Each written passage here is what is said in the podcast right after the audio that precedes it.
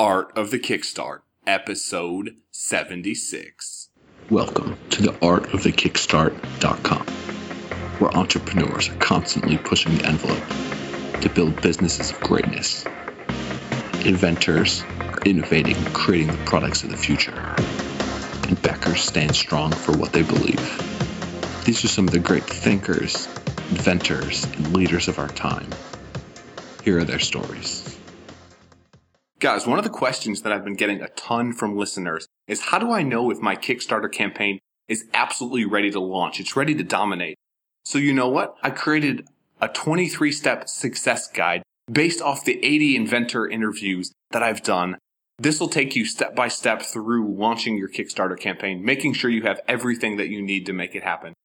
Artofthekickstart.com slash checklist to get our 23 step guide to making sure you're ready to kill it on Kickstarter. Check it out, guys. Welcome to Art of the Kickstart. Today we've got Neyma Jahan, Brazilian soccer legend, just dropped the R, on the program sharing revolutionary yoga technology. They're transforming and working to become a billion dollar company. Thanks for coming today, Neyma. Thank you so much, Matt. I'm really, really glad that um, you decided to have me on the show today. I'm glad we decided to start the interview. We were killing it on that pre launch. You thought that we were already in it, and now we finally made it. I need a life quote, a success quote. What do you got? A success quote. Oh, man, you just have to focus on the step in front of you. You need to know where you're going, but what's important is each step in front of you. If you go and break things down into what's directly in front of your face, nothing seems frustrating. It's just finish that, move on, finish that, move on. Absolutely. Just take life as it comes. You guys have raised over $280,000 on a pretty killer Indiegogo campaign. What is that next step for you? Well, this is we consider the crowdfunding campaign just step one. It's um, it's a very convenient way to reach directly to consumers and to get consumer feedback and help them go and shape and drive the vision of our product. Step two is we're going to be displaying SmartMat at a CES, the Consumer Electronics Show in Las Vegas in January, and from there we're talking to distributors and partners to really bring this into a complete home fitness experience. Our ultimate goal is SmartMat becomes a platform both for yoga and for fitness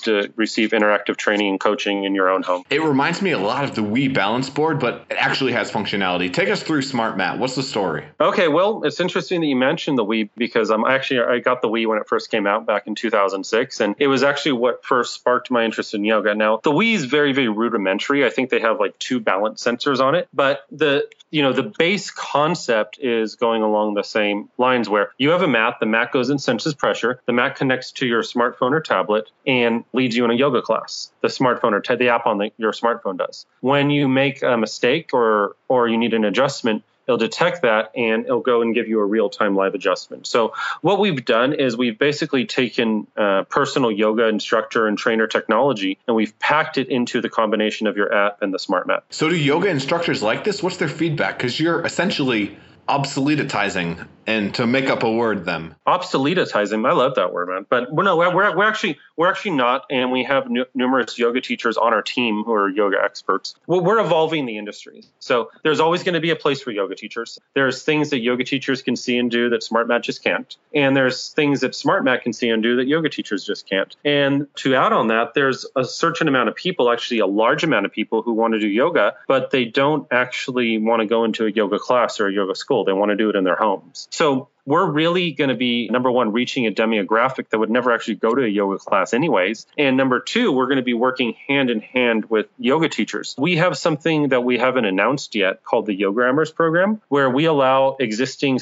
uh, qualified yoga teachers to actually sequence smartmat classes. So an existing yoga teacher with a tribe with a following can actually make their custom class on SmartMat and use the SmartMat platform to distribute that to their brood. So you might say we're making them obsolete. I say we're giving them a new source of passive income. That sounds really empowering. You're going to have, I mean, that, wow, that is really exciting. I did not know that SmartMat did that. And I think that is great that you bring it up because there's always going to be wearable trackers. But if you don't have a sports coach, a yoga coach, someone else helping you break it down, the information is going to be worthless, right? Um, I wouldn't say worthless, but there, there's a balance between human perception and technology, and I think both have their place and both have value that they can bring to the equation. It's not one or the other. So this is a really high tech product. How long have you guys been working on Smart Mat? We've been going hard on it for about a year. I came up with the idea because I'm in the technology industry, I'm in the mobile app industry, and I was seeing all these things like basketballs that can measure your free throws or, you know, tennis rackets that can measure your stroke or the ball spin. And it kind of became inevitable to me. I was like, I, I just I was looking, you know, five, ten, now one year in the future. I was like,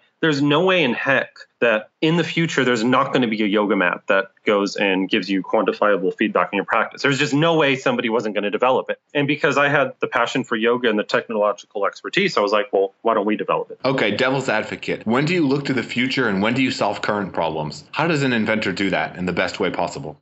Solve current problems. That's that's an interesting that's an interesting statement because I mean, what's a problem? Did the iPhone solve a problem? Ah, touche, my friend, touche. Okay, Okay. so what's the best way to build a business? Take me through that then. That's what I'm trying to get to. Okay, so build build a business. The first thing is you need you need um am, am I allowed to swear on this podcast? You are allowed to swear. Don't go for the big bombs. You, you need you need a holy bleep idea, okay?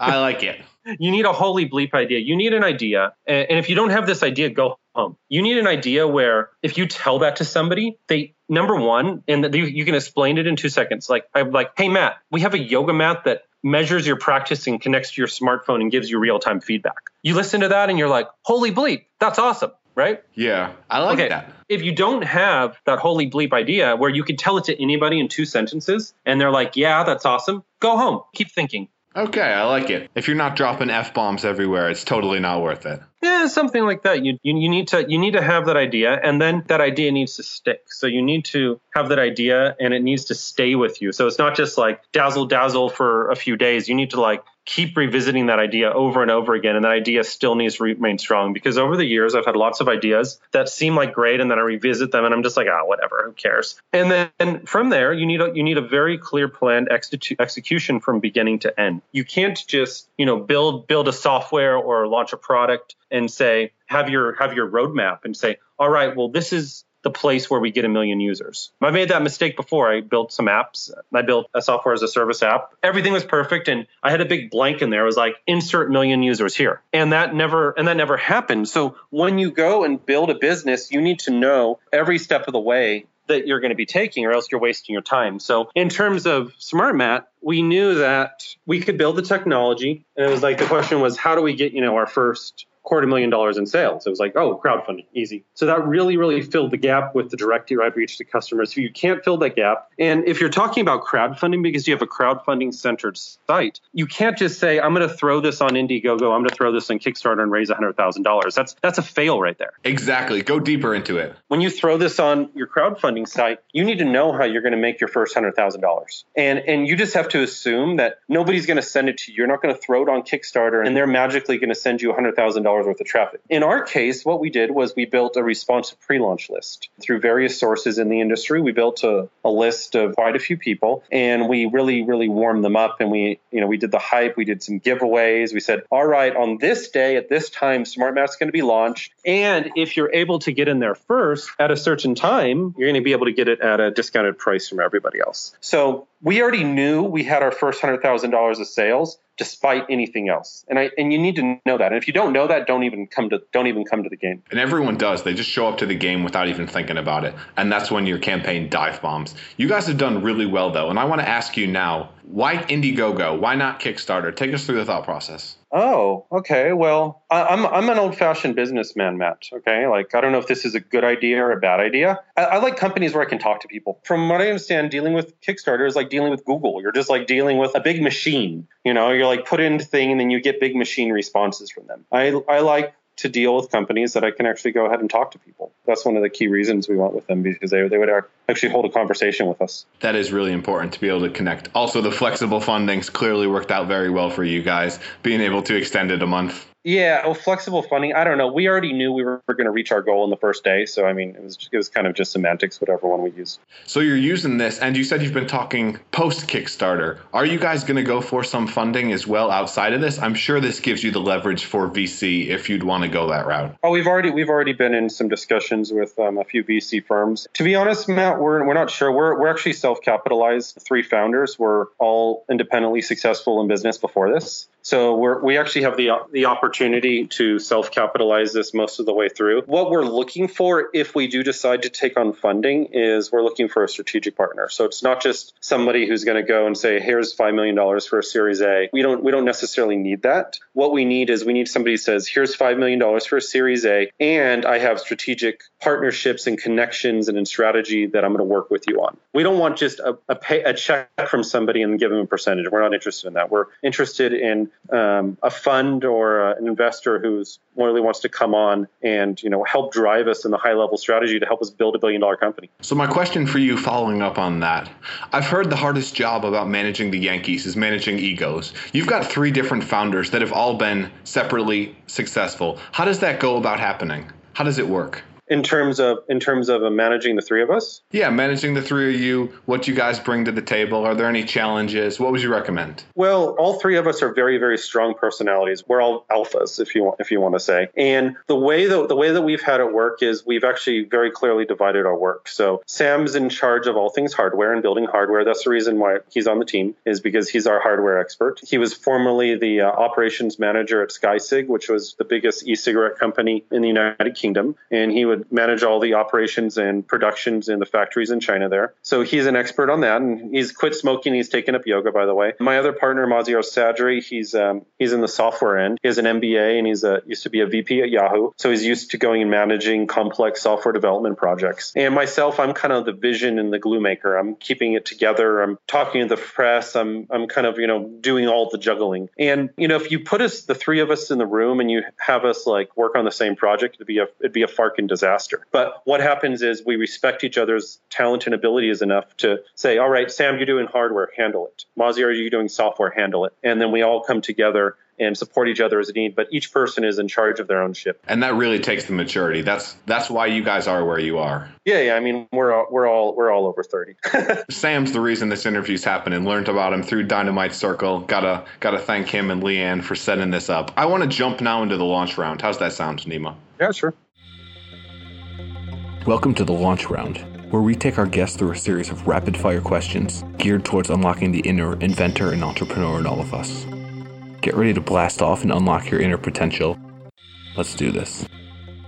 Okay, so first question for you, Neyma. Are you an inventor or an entrepreneur? I think I'm an entrepreneur. I'm not. I'm not an engineer. I go and look at. I go and look at ideas. I like crafting things. I like crafting roadmaps from the beginning to the end. I like executing. I like creating things. So you're the pure businessman. If you could meet any throughout history, who would you want to meet with? What would you talk to him about? Leonard Cohen, man. and I wouldn't talk to him about anything. I just like sit and chat. Ah, you're gonna have to. Uh, you're gonna have to forgive me. Who is Leonard Cohen? I have no idea he's just some singer. He's just he's a singer and a poet and a mystic. I'm not interested in great men. I don't care. I'm a great man. Everybody's a great man. It's just a matter of you know what you do. All, all, men are created equal. All men die the same. I'm not impressed by anybody. I like that. That's a that's a really good philosophy for people to have. I respect everybody. I mean, I respect people, but why why should I respect this asshole more than that asshole? Absolutely. I got a question for you. Business books, life books. What's changed your life you'd want to share with others? Oh wow! Now, now you're getting kind of deep. George Eisner Gurdjieff, Meetings with Remarkable Men, and Beelzebub's Tales to his grandson. That's pretty advanced stuff based on human psychology. If you wanted to get a little bit low level and a little more digestible, you could take uh, Journey to Ixtlan by Carlos Castaneda.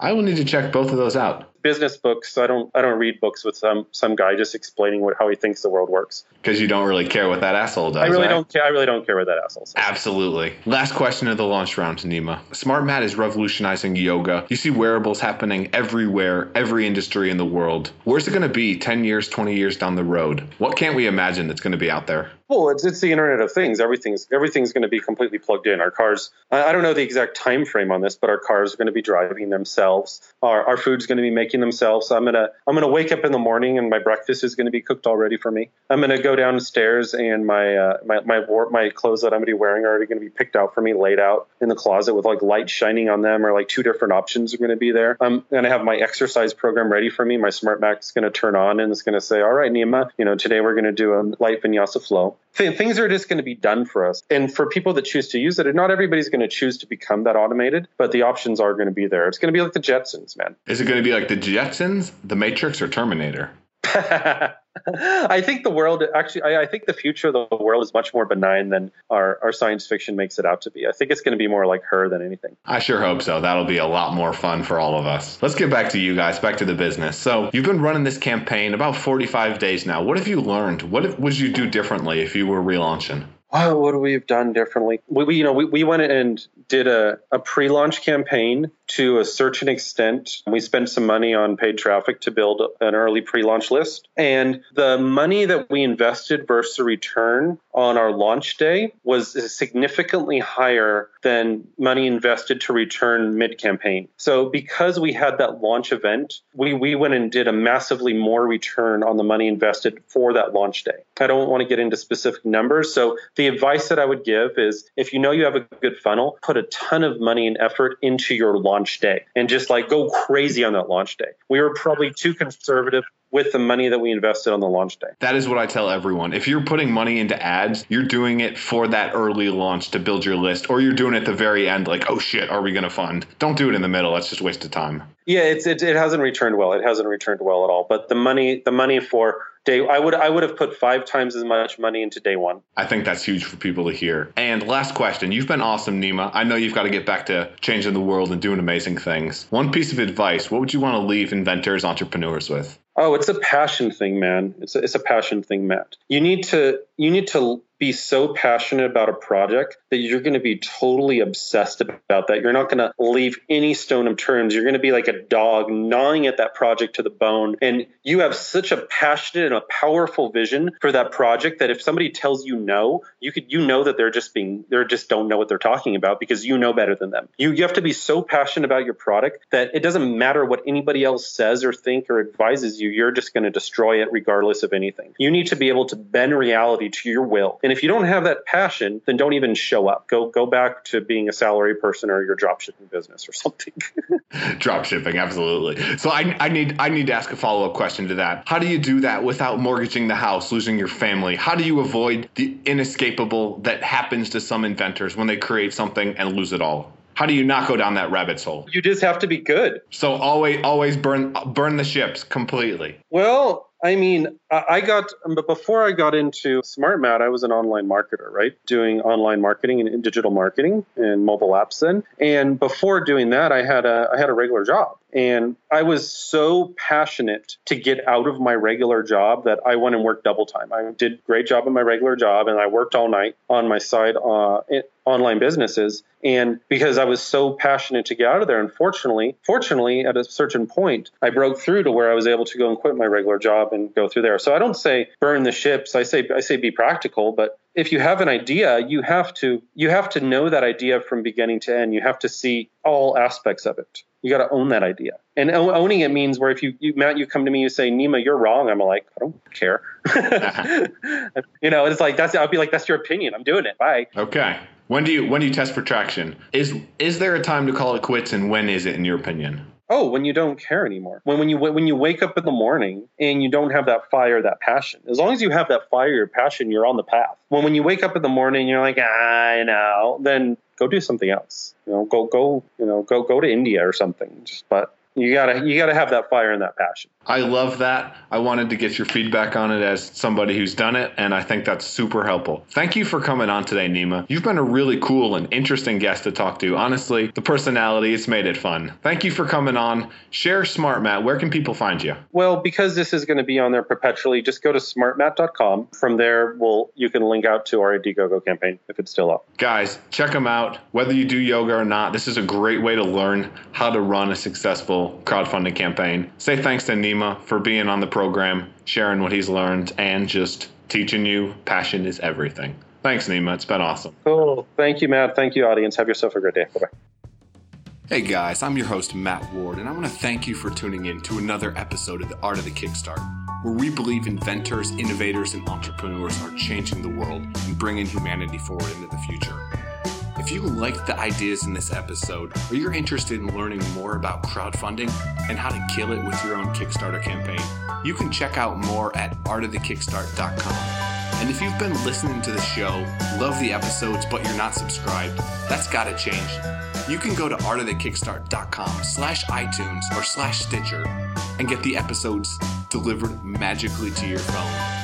And if you like this show, I would love you forever if you leave a review on iTunes. It helps more aspiring inventors and creators out there find the show and find the information they need to kill it on Kickstarter. Until next time, thanks for tuning in, guys, and have an absolutely epic day.